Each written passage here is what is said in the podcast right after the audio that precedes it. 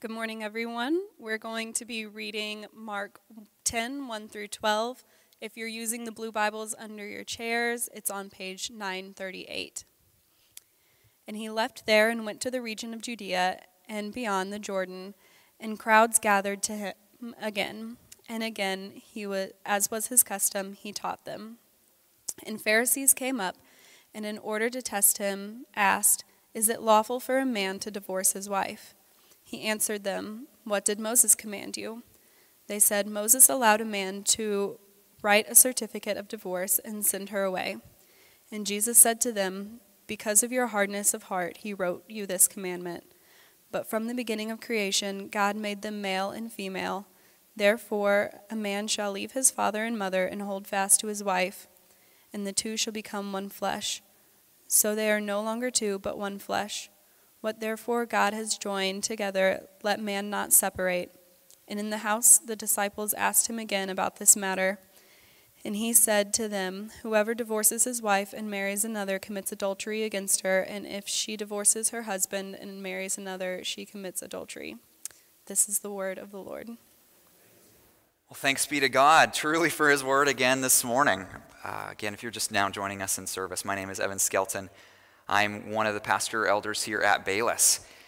And I, uh, if this is your first time, well, welcome to Bayless. Uh, it's a, last week was your uh, first week. Well, welcome back. We, uh, I'm surprised you came back. It's awesome. Well, nonetheless, we have, it's funny.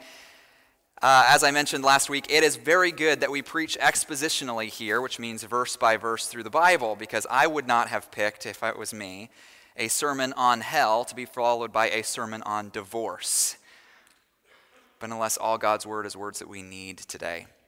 And I, uh, if I'm honest, I think, though, preaching last week's sermon on Jesus' warnings about hell, about the doctrine of God's very real and certain judgment, in many ways, might surprise you to hear this. I think in some ways it's easier.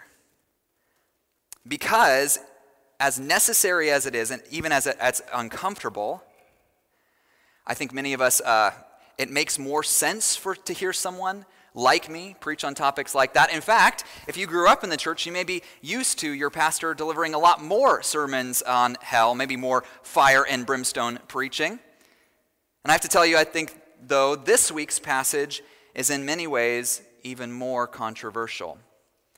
It is even more difficult. Why is that? Well, I think three reasons. To give you way too long of an introduction, let's talk about why talking about divorce is so difficult. First, I think we could say, in a culture like ours, as we even prepare to talk about this, it's such a pervasive problem that it steps on almost everyone's toes.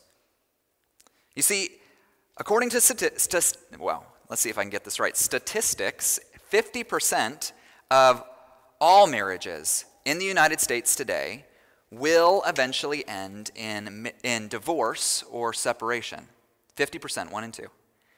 Nearly twice the rate that it was 40 years ago, only 40 years ago. And surprisingly, according to some st- statistics, there we go, this rate actually goes up among many religious people. Now, I have to tell you that that isn't often quoted statistics as that, well, well Christians can't even get their marriages right, that they get divorced at 60%. That is true if it regards confessing Christians, meaning if they're asked on a survey, Are you a Christian? they would say yes. But if you look at actually active Christians, meaning those who are uh, showing up weekly in a local church, do you know the statistic actually goes down very fast? It makes a remarkable difference for those who are active Christians, but regardless, those who are confessing religious people, the statistic goes up. You know, um, divorce you could say, in some ways, is as American as apple pie. In fact, divorce is so pervasive, it has affected, I think, our outlook on marriage itself as a society. We're in a day in which there's increasing caution, if not pessimism, about not only what the Bible has to say about marriage and what many would say is a very limited view of marriage and what it maintains but there's actually skepticism and pessimism increasing about marriage itself, about the institution, especially among younger adults. Studies show that only half of American adults are getting married today. Only half. Compare that to 72% of adults just 40 years ago. The average marriage rate is lower than it has ever been in U.S. history, and the average age of marriage is the highest it's ever been. In fact, only 60% of all live births today in the U.S. are to married parents. An increasing divorce rate and a declining marriage rate. It's no wonder, many wonder, if even the most stable marriage could actually be all that satisfying. Which is one of the other reasons that it's so difficult to talk about divorce. Not just that it's pervasive, it's that it's personal. That's perhaps the primary reason. It's not just something, in other words, that happens out there in some places, somewhere. I think rather, it's not a stretch to say that divorce has affected perhaps all of us or the majority of us in some way. Your parents may have been divorced, your kids may have gotten divorced. You may have been divorced yourself, maybe a couple times, or be in the process of getting a divorce right now. And, may, and even as so much in our culture today has tried to normalize the process, done all it can to make marriage something that's easy to undo, I think we can all say that divorce is never easy. And still, more often, it is catastrophic. Some of us, even now, can feel the heat rising in our face, trying to figure out how many times you can go visit the bathroom before someone notices. In other words, the reason it's easy for some of us to talk about hell is because the problem feels out there even though it's not. While the problem of divorce feels much more right here. Still, the third reason this topic is difficult to preach on is because divorce can be extraordinarily complicated, which is why this sermon has been weighty on me, heavy on me for some time now, knowing that this was a topic that we were that God's word was going to have us in, because the scenarios around divorce are never straightforward. Rarely they are. They are they never, I should or say rarely, lend themselves to easy answers. They're intricate, they're specific straight circumstances. And some of us, nonetheless, even as the answers are not always straightforward, are coming today, or at least listening today, hoping for some straightforward answer. You're listening today, I know it, even as I'm preaching on this passage, wanting to know it, what this means for your divorce, or your parents' divorce, or whether you are free to remarry now. I have to tell you, it's almost guaranteed I will not answer all of your questions. And preaching on a topic like this has the potential of making everyone uncomfortable, perhaps even upset. And that isn't to mention all the related questions that this text mentions about sex, about gender, which is what we're going to slow down next week to cover, because I guess I don't know, I'm a glutton for punishment. But thankfully, there are no fights in the Bible um, that uh, are picked on that topic, so we'll be okay. Uh, I know some of you are already thinking, all right, well, okay, goody, here we go again. But the, why spend so, t- so much time on uh, something that is such a pervasive and personal problem, something that's so complex? Well, I think it's because actually it is so pervasive and personal and complex. Because following Jesus concerns the real stuff of life. It doesn't just concern theory, the stuff we would, it doesn't, it, it doesn't avoid the stuff we would rather avoid, even as no one enjoys talking about divorce. It was important to Jesus himself for us to be clear on. And it turns out following Jesus begins with the stuff that is closest to home. What we need to notice, too, is that this is beginning a series of teachings from Jesus where which are just as much about discipleship as the ones preceding. In fact, Jesus is going to slow down, give some practical consequences of discipleship to ask you, ask us if we really are following him. If we understand what following him looks like, and it's no coincidence that the place he begins is in marriage and in sex. Because sometimes the place we must look to see if we are actually following Jesus is in the home. The Uh, in order to do this, again, though, we, before we talk about divorce, perhaps again, I've spent too much talking about divorce already, and boy, it's tough to talk about divorce. Perhaps we should go ahead and talk about divorce. But, but before we do so, we need to follow Jesus' own line of reasoning and realize the most important conversation we need to have isn't actually just about divorce, it's about marriage. And two visions of marriage that are at war with one another, were at war in Jesus' day, and I think at war in our own. We're going to notice how similar the mindset, the understanding of of the people that Jesus is addressing are to our own culture and society.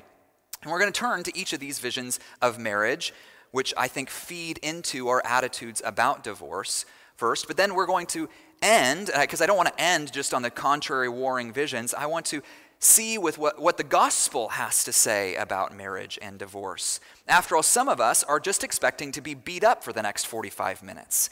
I need you to hear that this sermon is about Jesus. Every sermon, I hope you hear at Bayless, is about the gospel. And not to ruin my punchline, but I think there is grace for you to be found in the gospel. And my hope is, as you are walking out of here, that you will hear and feel Jesus' hope, even as you might cringe at his demand. But let's finally get to it. Let's talk about vision number one marriage. Uh, and it's a vision of marriage that I'm going to introduce. I'm actually going to hold off for just a second. I'm going to tell you what it is when we get to it. But now, something we need to know, though, as we begin and we look at this first vision of marriage, is that something unique has begun in Mark chapter 10. A journey, the final journey, in fact, of Jesus is beginning. He's setting out from Galilee to Jerusalem.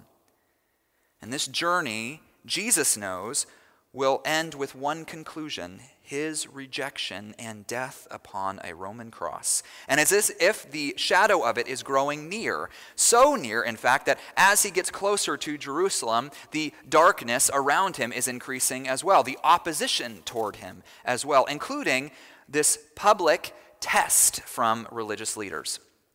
Is it lawful for a man to divorce his wife? Now, scenes like this pop up throughout the Gospels, particularly as Jesus gets closer to Jerusalem. Scenes like this, in which the aim of the religious experts, the religious teachers in Israel, isn't very innocent. They aren't looking for more information. They're not looking to find out Jesus' opinions on the top hits. They aren't looking to learn. They are looking to test Jesus, as it says. What does that mean? They're meaning they want to get him to weigh in on some of the most controversial issues of the day, but not because they want to learn, not because they're curious, but because they hoped that Jesus would either misspeak and get himself in trouble with the crowds or the Roman government, or maybe he would even get himself in trouble with God's clear word, contradicting uh, what God had said. And that would prove what they already assumed. If they could ca- catch Jesus, in other words, with egg on his face, if they could catch him saying something he shouldn't, going outside of God's word, then they could prove to the crowds what they already knew themselves that this so called teacher couldn't actually be trusted. And this issue was a really juicy one. You see, divorce in first century Judaism was actually incredibly common, and not just among Gentiles. You see, Jewish people seem to have been just as willing to end their marriages in divorce. And it seems they suspect Jesus' perspective on divorce to be much more restrictive than theirs is. After all, they may have heard Jesus' sermon on the Mount, in which they heard him say things like, Lust is just as serious as adultery, Anger, hatred, is just as serious as murder. It may be that they expected Jesus was not only on the other side of a very popular opinion, but maybe even on the other side of God's word. After all, um, uh, during this day, we find out from the Mishnah, which is a Jewish commentary, tells us a lot about first about, about opinions about God's word during this time. They had a text. They had a text that they went to all the time, a text that gave them the permission they needed to get divorced. And that was found in Deuteronomy chapter 24, verse 1, which I'll encourage you to go back and look to later. A text they're going to argue from later on. And it seems, and I'll again hear that word seems, to permit divorce. There, in that text, it spoke of a husband who decides to divorce his wife, Deuteronomy chapter 24. And this is coming from Moses himself, again, their greatest prophet. Spoke of a man who is looking to divorce his wife who found who does so because he finds she finds no favor in his eyes because he has found some indecency in her. That's the language of the text. A wife who finds no favor in his eyes because he's found some indecency in her. And it seems the majority of first century Jews uh, took this text and from this text had begun to assume, well, of course, divorce is allowed. And they had a verse to prove it, albeit a small, isolated one that's more complicated than it first appears. We'll get to it in just a second. They would say, though, not, nonetheless, here we have proof Moses himself assumed divorce would happen. The question is then, when? And that's the question they debated about, not about, about whether or not to get divorced, about when? What are the exit signs? And it seems two camps developed at this point. According to the Mishnah, a Jewish commentary on the Old Testament, again, there were followers of Shammai, uh, which was the conservative school. Not to nerd out too much, but this conservative school taught that the only ground for divorce was adultery, it was cheating on a spouse. While the uh, liberal school, the followers of Hillel, this liberal school argued that divorce instead could be granted for any matter. Or as, 19, as Matthew chapter 19, verse 3 puts it, uh, as it's speaking of this same event, it could be granted for any and every reason, for any annoyance or embarrassment. If you can believe it, in the Mishnah, again, if you look at the language, this could include a wife who burned her husband's dinner. Or simply, if she failed to please him as much as another woman. Those on their face were grounds enough for seeking divorce. Some, in other words, had taken Moses' loophole and had tried to drive a truck right through it. And it seems like this position was a popular one, the more liberal one, the one that is that saw a larger loophole allowed here for divorce, and it seemed to be assumed in the question to Jesus. Jesus, is it lawful for a man to divorce his wife? And even as Mark is assuming this, Matthew expands and adds, for any and every reason. Again, look to Matthew 19, where this, again, same event includes this assumption. I know many of us view religious teachers in Jesus' day, the Pharisees and scribes, as uh, incredibly legalistic and repressive. They make convenient enemies to point out, yeah, we know, all, we know people like that. But it seems these people, at least on this issue, thought Jesus was the legalistic one, the more restrictive one, the, that he was less permissive than they were. And if they could just get him to admit it, not only would he get himself in trouble with the crowds, he may even get himself in trouble with Herod the king. After all, thinking back in Mark's gospel, do you remember what happened to John the Baptist? He criticized Herod's divorce and eventually lost his head for it. You can imagine why this would be such a convenient question, hoping who knows what the outcome might be depending how Jesus speaks. The thing is, as a society, we're not so different than these religious teachers. Not only are we as permissive as they were when it comes to divorce, we test Jesus about his opinions on our sex lives too. For many, sex and marriage becomes the criteria on which we determine whether or not Jesus can be trusted, whether Jesus is worth following. We may, may even go looking for verses 2 to back up our position. Verses like, Judge not lest you be judged, or God is love. Notice, it is this basic impulse that Jesus calls out when he responds to their question. He asks them, What did Moses command you? And sure enough, they go right for Deuteronomy chapter 24. Glad you asked, Jesus. You know what? He allowed a man to divorce and write a certificate of divorce and to send her away. And notice Jesus' response. He isn't stumped, he isn't tongue tied. Without losing a beat, he says, Because of your hardness of heart, he wrote you this command. Talk about dropping the mic. What is Jesus saying here? Is he saying, though, that uh, I think if we slow down, that sounds concerning? Is he saying that only hard hearted people get divorced? No, I don't think he is saying that. But I think he is saying that divorce reveals a heart condition. That their posture towards divorce reveals a, a posture they had to God Himself, a posture they had to God's Word. It revealed that theirs and perhaps even our hearts are hard, harder than we might admit. That our basic posture toward God is that His commands and His design are in the end keeping something back from us. That, even as we might not say it, we are more loving than God is. We look at God's command as if He was robbing us from the kind of life we were meant to live. And that's something in us. And I say this for I say this to myself, I say this for many people who can who consider themselves to be Christians. What sin does to us is it makes us so doubtful towards God that our basic presupposition is that we are assuming that He doesn't want good things, that He stands in the things of what we need most, and that we are always looking for an exception to His rules. It's interesting. I think we still see this today, particularly when it comes to the Bible's opinions on sex, which we'll look at more so next week. Whenever a scholar, such and such scholar, publishes an obscure article on why that particular verse doesn't actually condemn abortion or same sex marriage or divorce, an article that's shared by some uh, uh, high up official or church teacher or pastor.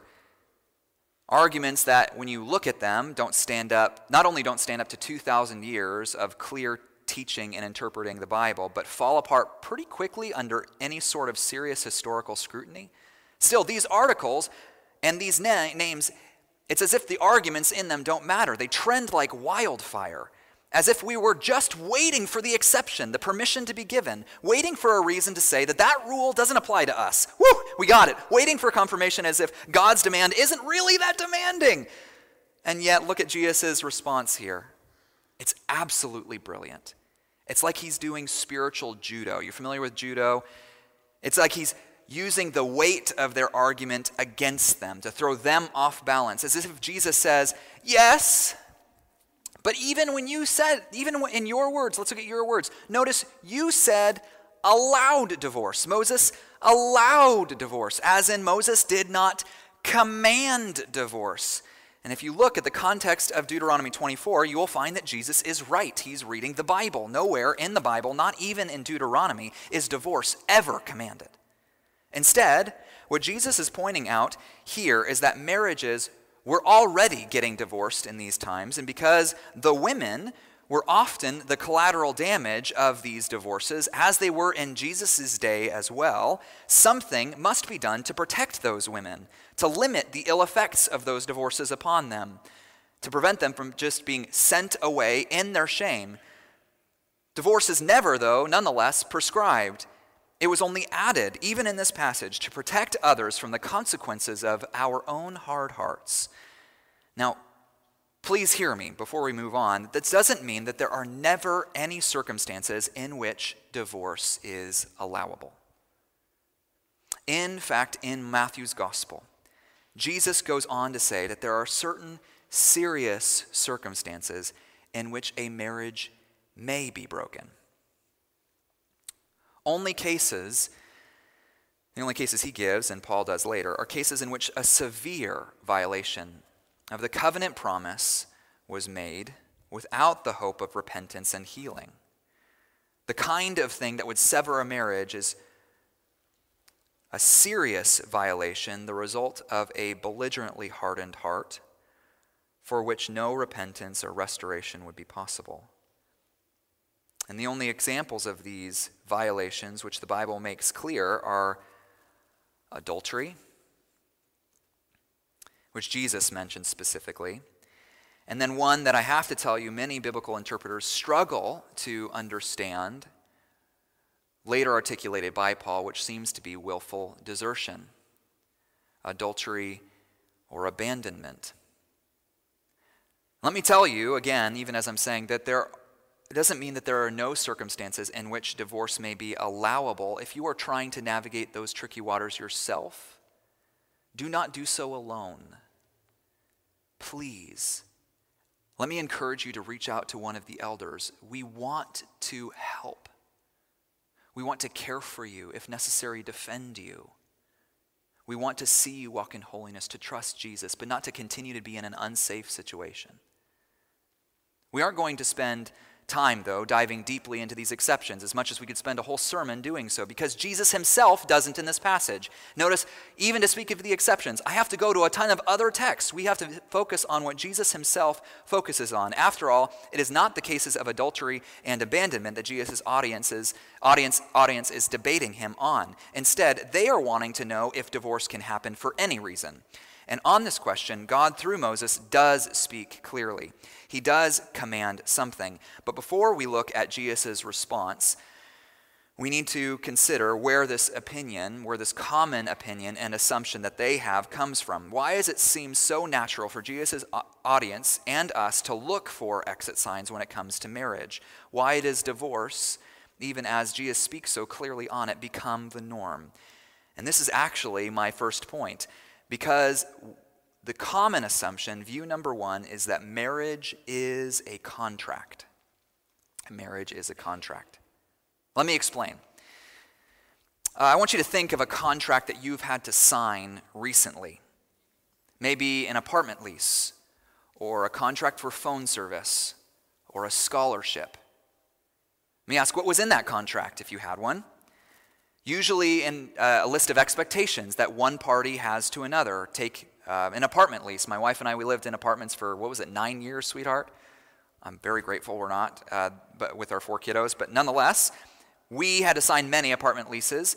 Um, and in those, if you have one, you have to pay a landlord a certain amount of money. That's what's one on like line number one. You have to pay a certain amount of money by a certain time. You have to keep the noise down. You can't do anything illegal in your apartment. You owe these things to your landlord, right? But so long as you do these things, your landlord then owes you certain things. What do they owe you? They owe you use of your apartment, right? To keep your water on, to take out the trash. Maybe if you're real fancy, you can use the gym or the or the pool. I mean, you are owed these things by your complex so long as you succeed in meeting their needs. Let me ask you, uh, why then did you get into that contract relationship, whatever it is? If it's an apartment lease, did you get into it because you really liked your landlord? No, not likely. Rather, you signed the contract in order to meet certain needs that you had. It's what the relationship was based on. And when, importantly, it stops meeting those needs. You might have to pay something to break your lease, but then you get to find a new place to live. You can move on to something that meets those needs even better. That's what I mean that this primary view of marriage is at a contract, because in a contract, contracts are based around my needs. They are, and because they are based around my needs, they are disposable and they are easily broken. In many ways, both in Jesus' audience and ours, this is how we see marriage that marriage is primarily about meeting my needs. It is like a contract, and it is a contract in which I give so long as you give, or you take so long as I, so long as I can take as well. And when it seems I am giving more than you, or you are taking more than me, why in the world would I stick around? Think about it. Do you know what a prenuptial agreement is? I realize some of you may have signed one before you, get, you got married, but not to put it too frankly, a prenuptial agreement is a legal document, document stipulating who gets what in a divorce. It ensures that if the marriage goes south, you can keep your stuff. It is one of many attempts that our society has made to make divorce easier, more comfortable, not to mention legal changes like shortening trial separation periods or creating no fault divorce or even rebranding divorce. Again, the common phrase now is conscious uncoupling. Okay, we're going through a conscious uncoupling, uncoupling right now. In order to diminish the hurt of it all, we've tried to normalize and streamline divorce. We have tried to diminish it to a contract.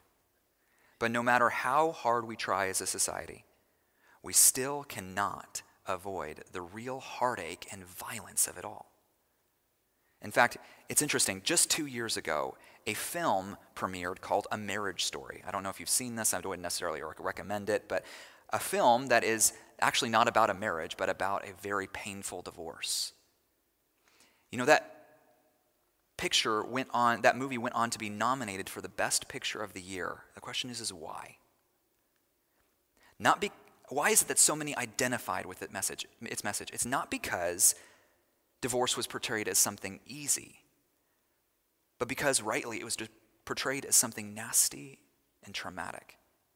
As Josh Panos puts it, there is no casual way to uncouple a marriage, just as there is no way to cut off part of your body and expect it to be bloodless. In other words, it's as if we know that marriage, even in secular culture, it's as if we know no matter how we package divorce, no matter how we package marriage, marriage isn't like another contract. It's something else. Which brings us back to Jesus and the vision of marriage that he shares with us, which is much older. A vision that, in fact, reaches back to creation itself, which leads to the second vision of marriage, which is not as a contract, but as a covenant. And I want us to look again at Jesus' words to see so, starting in verse 5, which we've already looked at. And Jesus said to them, Because of your hardness of heart, he, meaning Moses, wrote you this commandment. But from the beginning of creation, God made them male and female. Therefore, a man shall leave his father and mother and hold fast to his wife, and the two shall become one flesh. So they are no longer two, but one flesh. What therefore God has joined together, let not men separate. Do you notice the quotes in there? The little tick marks next to these phrases? What does that mean? It means that Jesus is quoting from somewhere else. These words are not ones he, he's inventing. He's not giving a new teaching. In fact, he is advancing a very old teaching, the first teaching, in fact, we have on marriage itself. In other words, how does Jesus answer their question? Not by dealing directly with the rules and lines, but the created purpose of marriage itself. He says, You want to understand divorce, and you want to understand why divorce is so harmful, why it's not part of God's design, is we actually have to shift the conversation from divorce to the beating heart, to the center itself. He quotes from Genesis 1 and 2, which we're going to look at a lot more in detail next week. But importantly, this passage comes before anything is broken in human history. What's important about Genesis 1 and 2 and where he quotes, it's before anything went wrong, meaning everything worked, everything was by God's design.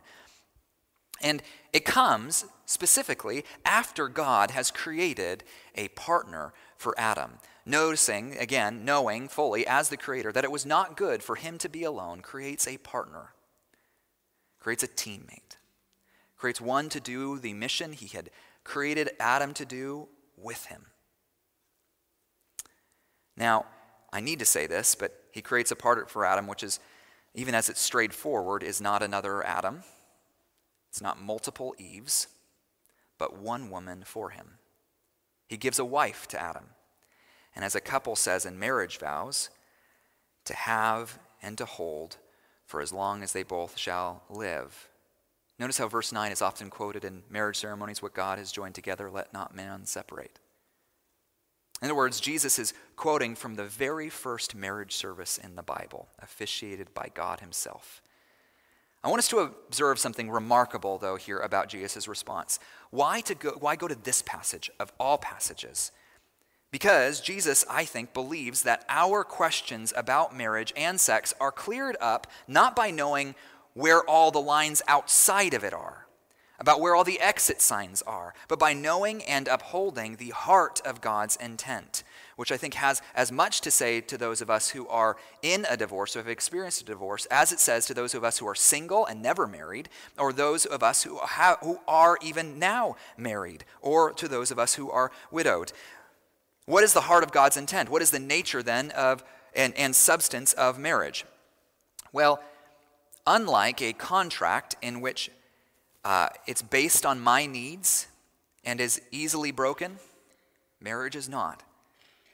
Its binding force is something much stronger than my needs. I realize this might sound strange based on how you have heard about marriage, you, how you've even thought about your own marriage. But think about the vows that you hear on a wedding day. It's one of the reasons as a pastor I don't allow couples to write their own vows because when they do, it ends up being like, oh, baby, I see stars in your eyes. I'll make pancakes every morning. I mean, those are wonderful things, but they mean nothing. Okay, so we want vows, vows about what, how, what are the rules of this relationship moving forward, vows before God and everybody else who's gathered. And what are the vows that you hear often a version of? In sickness and in health, in poverty as in wealth, in sorrow as in joy, to have you and you only till death do us part. Let me ask you what if in my marriage ceremony I added a phrase? After I said, Till death do us part, so long as you do your part, baby. I will be faithful to you so long as you do the dishes, so long as we have sex a couple times a week. I will be faithful to you so long as you scratch my back, I'll scratch yours. It would ruin a bit of the romance, wouldn't it, on that day? But more importantly, it betrays the kind of commitment that is made in a marriage ceremony. It is a covenant and not a contract. In a contract, again, I only have to hold up my side so long as you hold up yours. While in a covenant, I am responsible to come through for you whether or not you come through for me. Why? Because a covenant is not primarily about my needs, but about the relationship itself a relationship that I have committed myself to in a binding, enduring way. In many ways, marriage is less like two puzzle pieces being mashed together. Think about the Jerry Maguire, You Complete Me. There's so many things that are wrong with that. Okay, but it's less like two puzzle pieces being joined together, only to be separated if they aren't a good fit, a perfect fit. And it's more like welding two pieces of metal together. The point which God makes in Genesis and Jesus makes too is that marriage represents far more than a signed paper, although it's, not, it's certainly not less than that. It's about far more than an emotional connection or about sex, although it is certainly not less than that. Yes, there even, are even certain legal ways that we recognize this commitment, like sharing a last name or filing taxes together, but it is also far more than that. Marriage is nothing less than a supernatural institution, a sacred institution, meaning a holy one, before God Himself, in which God is much of an active participant as the couple that's entering into it, in which two beings no longer live as independent but dependent upon one another. Each person wholly, entirely, entrusting, donating themselves to one another in the most intimate way as, po- as possible in marriage, two people become a new single person, bound intimately together, knowing and being known by one another as no one else does. This is pictured, yes, in the act of sex, joining the flesh that was divided together into one flesh. But it's about far more than that. As Jesus puts it, it is as if that is only a picture of what is now the reality for as long as they both shall live, that they are one flesh welded together. And this is why when Jesus is asked about divorce, when he is asked where the exit signs are, he functionally responds, What exits? Do you not know of the nature of the thing that you are trying to rend apart? What was two isn't two anymore. It is one, joined together by God Himself. Now, I need to say, friends, even as I've said, that there are biblical grounds for divorce. And we're not going to spend a ton of time on that. I need to tell you, too, divorce is not the unforgivable sin. If you have been divorced, we do not want you to run from the church. Instead, we want you to find grace and fellowship here.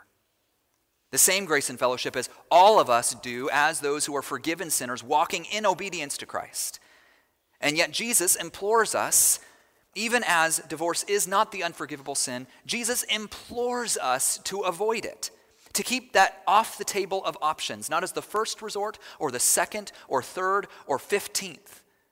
But that is not all he implores us to do. He doesn't just implore us to avoid divorce wherever possible, but to preserve marriage I need to say this because I fear some of us, perhaps even the majority of us, have, are not fearing divorce or recovering from one, but have settled into a passive roommate relationship in the marriage we have.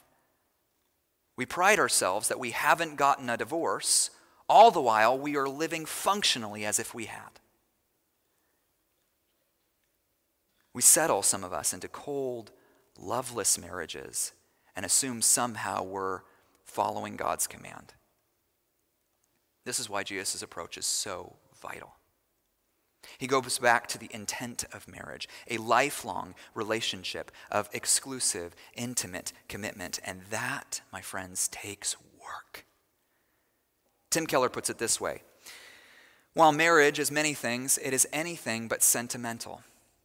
Marriage is glorious but hard. It is a burning joy and strength, and yet it is also blood, sweat, and tears, humbling defeats and exhausting victories.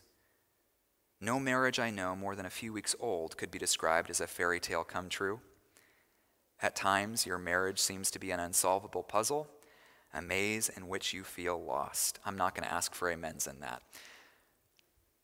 Don't take your marriage for granted, friends. Don't assume you are above failing. Don't assume that because you are married and have stayed married, that simply that is enough. There are few things as precious in life as your marriage to your spouse. You may not feel like it, but before God, it is true. Friends, don't just stay married, but please, God, do stay married. According to several longitudinal studies, two thirds of those unhappy marriages, those who are in unhappy marriages now, and this is secular studies, and I can send you to them. According to several longitudinal studies, two thirds of unhappy marriages will become happy within five years if the people in them stay married and don't get divorced.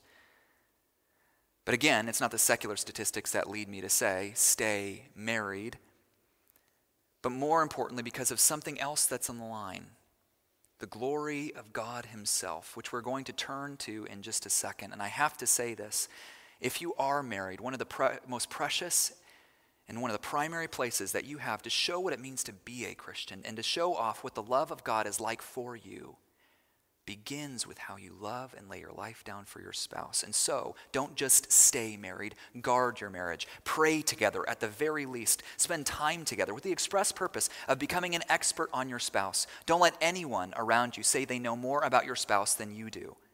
Get away from the kids for once. Nurture that friendship. And if you are considering divorce, even right now, let me encourage you please talk to someone. Please do not give up. Don't stay in a dangerous situation, but also, even as I say that, consider the harm of the divorce itself, not only on your children, but also on your own soul, particularly if you don't have biblical grounds. The harm that comes every time we disregard God's word. Today, I don't know who needs to hear this, but resolve to fight for your marriage, maybe for the first time or the 500th. But to experience the true sweetness of marriage, you and I are going to need more staying power than simply getting our needs met. You're going to need the staying power of the gospel, which leads finally to marriage, divorce, and the gospel. Now, I realize up to this point, uh, a sermon like this can be enormously, tremendously discouraging for many of us. It is not uncommon for those of us who are single, maybe widowed or divorced, to feel isolated in the church, to be treated as if somehow you were incomplete or permanently stained, or maybe in process until you find your mate. Maybe for some of you, sermons like this don't seem like they have much to do with you, or they just make you feel more lonely. Certainly in the church, many have idolized marriage. It is entirely possible for a married couple to find their identity in their marriage. And when that happens, I have to tell you, both are doomed. It's only a matter of time before that fractures under the pressure. They will put, you will put pressure on your spouse if you find your identity in them and the marriage that they aren't simply, they, they simply aren't meant to bear. So you're going to paper over their mistakes, you're going to make them the hero until they're not, and then it's not long before they become the enemy. But something we need to remember, and I realize how strange this might sound to us, and this is why this pertains to all of us is that marriage is not ultimate. Consider that this comes, all of this teaching on divorce comes from someone who never got married. In fact, Jesus said that there is coming a day in which we will no, no longer be married or given in marriage. Why? Because in a sense, there is only one marriage that all marriages look forward to, one marriage that history is building toward, a love relationship between God and his people, which is pictured at the end of time in Revelation as the marriage supper of the Lamb, in which one bride is presented to Christ forever. The love relationship that we have if you are a Christian and we are bound together forever. I don't know what that means for me and my wife. She is my best friend. But in eternity, I know that Jesus will be better that together we will rejoice to be bound to him, whether single or married, or widowed or divorced. This is the love relationship you were meant for. The union of a marriage was meant to preach and picture the union of God and his people, and only one of those is ultimate. This temporary marriage that, we, that you have, you might have or long for, is not ultimate. That being said, before we move on, the marriage you have, the reason to cherish is because of what it pictures. Even if it, what it takes from you is one is one-sided love, one-sided self-sacrifice over and over and over again. The Bible sings over the beautiful things that God can do in a marriage like that. But this love relationship, what makes us to, able to serve and to love and to lay, lay our lives down in that way, to find satisfaction even in our loneliness is knowing that this love relationship that we were made for is one we actually have betrayed over and over and over again. Some of us, in talking about divorce, just reminds you of betrayal. Many of us know what it is like to feel betrayed by our spouse, by our parents the heartache of having a marriage torn apart. Well, God has experienced that kind of pain even more deeply than us. In fact, Jeremiah 3 will be so severe in describing this condition that, condition that it will say that God Himself has been divorced and we were the guilty party. And yet, even as God, we could say, had biblical grounds being betrayed again and again and again, what do we see but steadfast love from God, a God of mercy and grace who fought for that love relationship instead, which meant that he continued to be betrayed and rejected until that love story led him where Jesus is now going to the cross. Why? So that you and I might be bound in that love relationship with Him forever. A love relationship that would finally make us whole. No matter the track record we come, that we would never have to fear that spouse walking out the door. We would be His forever. If you are a Christian, that is the love relationship you have been made for. There is someone who will never leave you or fail you or abandon you. And even though you have left and betrayed and abandoned, will stay. When you see him face to face, you aren't going to miss marriage. You're not going to miss sex. I wish I could tell that to my junior high self. It means that if you never get married or have sex or are stuck in a loveless marriage yourself, you already have the love relationship that you were made for. And so long as you have him, there is dignity in your condition. You are not alone. There is dignity in your lack joy in your loneliness? So, where does that leave some of us who have been divorced in conclusion? I need to say if you had biblical grounds for divorce, if you have been sinned against, please know we don't want to treat you as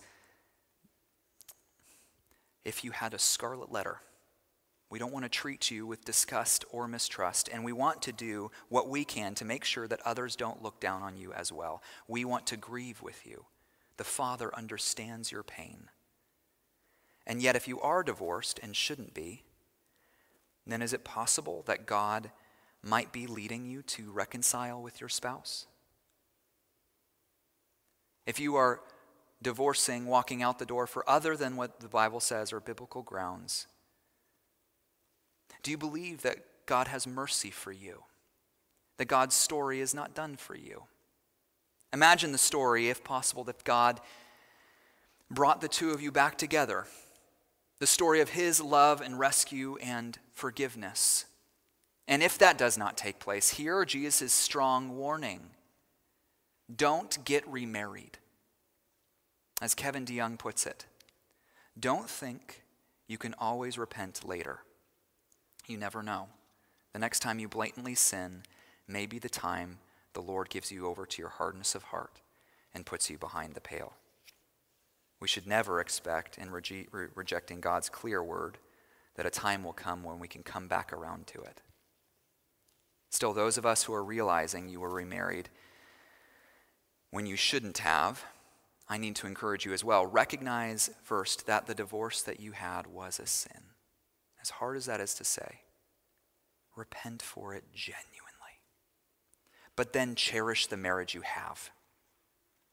Jesus assumes it is a marriage, and he has given you a start again he assumes it is a marriage, and it would be a further sin to break it up. And so now, put on full display what God has saved marriage for, repenting for the sin that was, receiving the forgiveness that is. But now, whether you have been sinfully divorced, or your sin caused the divorce, or you were remarried and shouldn't have, let me encourage you run to the cross of Jesus Christ. Seek his mercy. What has been torn apart, no, was not a light thing, but God's grace is greater.